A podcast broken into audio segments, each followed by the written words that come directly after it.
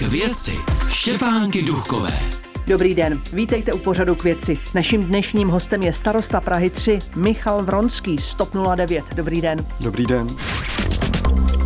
K věci Nákladové nádraží Žižkov čeká totální proměna. Ono je to asi 30 hektarů. Kolik z těch 30 hektarů patří Praze a ne developerům? Tak eh, Praze tam nepatří vůbec nic. To vlastně jsou všechno soukromé pozemky a eh, patří soukromým developerům, kteří vlastně usilují ve většině toho území o změnu územního plánu, protože dneska je to vedeno jako drážní pozemky a oni, aby tam mohli stavět, tak musí vlastně změnit ten, dosáhnout, docílit změny územního plánu. To znamená, když nic z toho nepatří Praze, tak vy třeba jako Praha 3 vůbec nemůžete mluvit do toho, co tam bude a co tam nebude. Nemůžete třeba říct, že tam bude málo eh, třeba oddechových míst? No, eh, my do toho můžeme mluvit jako prostřednictvím hlavního města, které vlastně schvaluje tu změnu územního plánu. A to je ten, ta páka, které vlastně využíváme. Kdybychom byli majitelem těch pozemků, tak ta pozice vyjednávací je pro nás mnohem komfortnější. Takhle máme jenom tu změnu toho územního plánu, kterou ty developeři potřebují. A toho využíváme a snažíme se tam vlastně zajistit a domluvit tu potřebnou infrastrukturu. Jak se vám líbí to, co tam bude?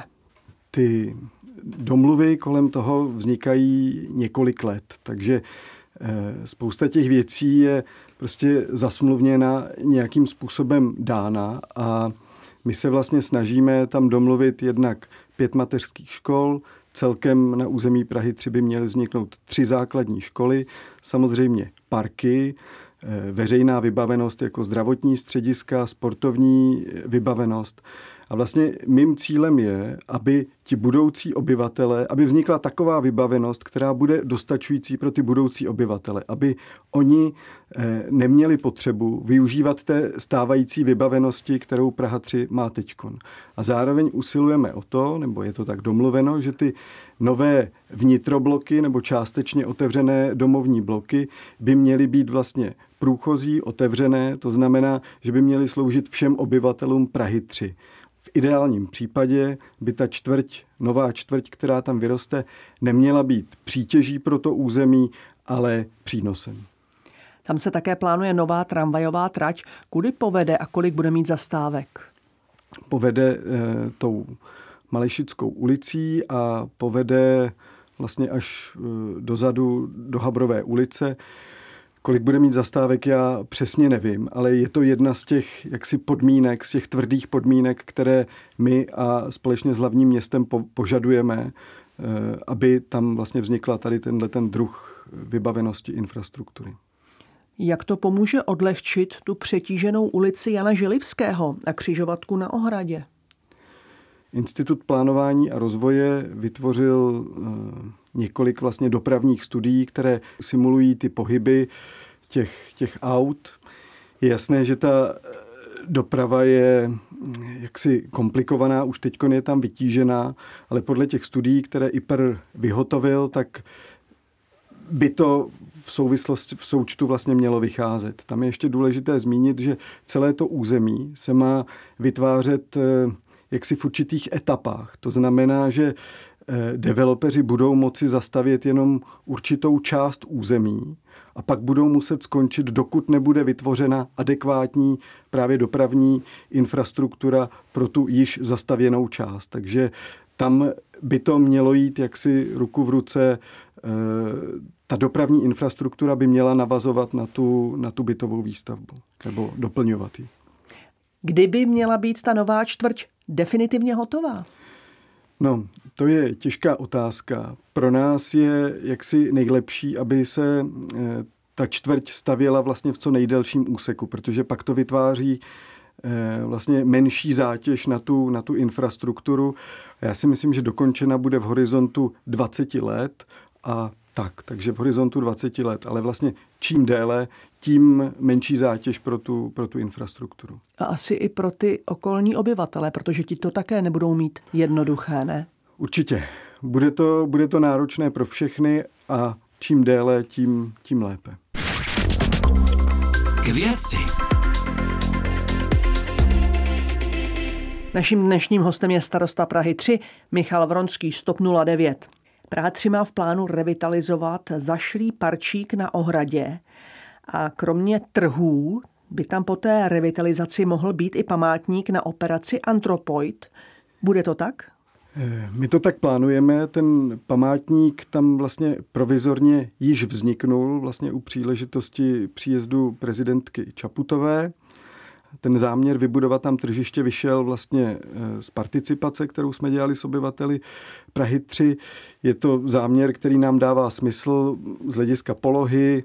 Eh, tržiště by mohlo obsloužit jak obyvatele Jarova, tak Dolního Žižkova, všichni tyhle obyvatelé to dneska vlastně na Jiřího Spoděbrat mají daleko a ten park, přiznejme si, prostě dneska je to sice zeleň, je fajn, eh, že ve městě máme zeleň, ale vlastně to není vyhledávané místo k nějaké relaxaci, pobytu, odpočinku.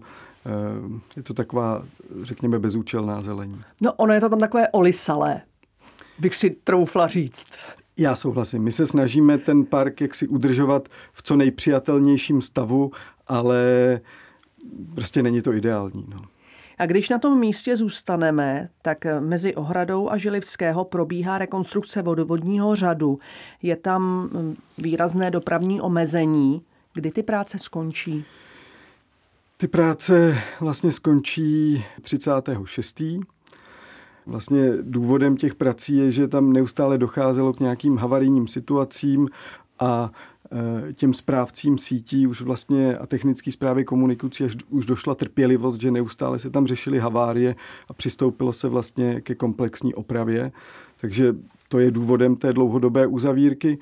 Ty práce skončí 36. ale následně vlastně na ně naváže uzavírka v opačném směru, která bude trvat až přibližně do konce listopadu. Opět půjde o výměnu kanalizace a vodovodního řadu. Tam vede autobusová linka 207. Vy požadujete její elektrifikaci. V čem je to výhodné? tak je to výhodné v tom, že to sníží tu emisní zátěž, kterou vlastně jako spalovací motory vytváří, sníží to i hlukovou zátěž. Je to, jak si myslím, v souladu se všemi těmi kroky, které by město, samozprávy měly dneska konat, vlastně snižovat tu uhlíkovou stopu. Takže tohle ta, ta eh, páteřní linka 207 byly, byla vytipována dopravním podnikem, že na obou těch koncových stanicích je možné vybudovat vlastně tu dobíjecí eh, stanici a proto vlastně usilujeme o realizaci tohoto toho záměru. Další téma, které je u vás na Praze 3 velmi aktuální, jsou Žižkovské lázně. Na těch si vylámali zuby takzvaně mnozí vaši předchůdci, kteří i v tomto pořadu mluvili o rekonstrukci. Už přes 20 let jsou schátralé ty lázně z roku 1903. Kde je zakopaný pes?